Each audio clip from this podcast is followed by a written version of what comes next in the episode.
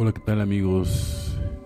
Justin Case, mi nombre es el compañero anónimo. Vámonos con este 13 de octubre. Cambiar las cosas no se puede describir con palabras la conciencia espiritual que obtenemos a dar algo por pequeño que sea a otra persona. Texto básico, página 118.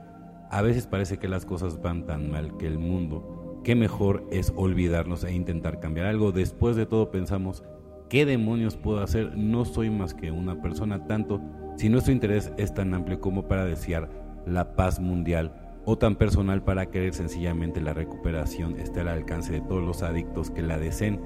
La tarea abrumadora, tanto trabajo y tan poco tiempo, suspiramos a veces mientras nos preguntamos cómo podríamos hacer algo es sorprendente, pero los aportes más pequeños pueden cambiar mucho las cosas. Lograr que la vida sea algo más que la existencia corriente y tediosa requiere muy poco esfuerzo de nuestra parte cuando levantamos el ánimo, aunque sea una persona, la profunda satisfacción que experimentamos también nos transforma a nosotros.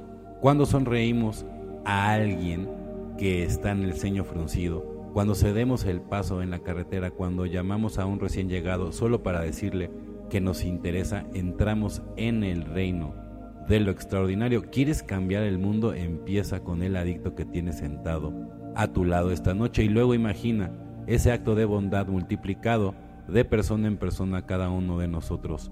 Cambia las cosas solo por hoy. Un acto de bondad no me cuesta nada, pero no tiene precio. Para quien lo recibe, hoy seré amable con alguien y no necesariamente tiene que ser alguien del grupo. Bueno, evidentemente si es alguien del grupo, bienvenido. Pero puede ser cualquier persona, puede ser un amigo, puede ser tu vecino, puede ser un familiar, puede ser tu esposa, puede ser tu hijo Pueden ser todos, ¿no? Obviamente, no, te limites, ¿no? Pero siempre, ¿no? O sea, esa actitud de servicio, el que no vino para servir, no, no, no, no entiende, no, no va a entender, no, no, no vas a entender cómo acceder, ni siquiera a la llave.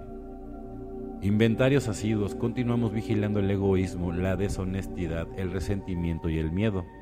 Cuando estos surgen enseguida le pedimos a Dios que nos libere de ellos los discutimos inmediatamente con alguien y hacemos prontamente las debidas reparaciones a quien hayamos ofendido. Entonces, resueltamente encaminamos nuestros pensamientos hacia alguien a quien podemos ayudar. Alcohólicos Anónimos, página 84. La admisión inmediata de pensamientos o acciones equivocadas es una tarea muy difícil para la mayoría de los seres humanos, pero para alcohólicos en recuperación como yo es difícil por mi propensión al egoísmo, al temor y al orgullo. La libertad del programa AA me ofrece y es más amplia cuando por medio de inventarios asidos de mí mismo admito y reconozco y acepto la responsabilidad por mis errores, entonces me es posible lograr una comprensión más profunda y más amplia de lo que es la humildad, de estar dispuesto a admitir que la culpa es mía, facilita el progreso de mi desarrollo y me ayuda a ser más comprensivo y útil con los demás. Bueno, pues es que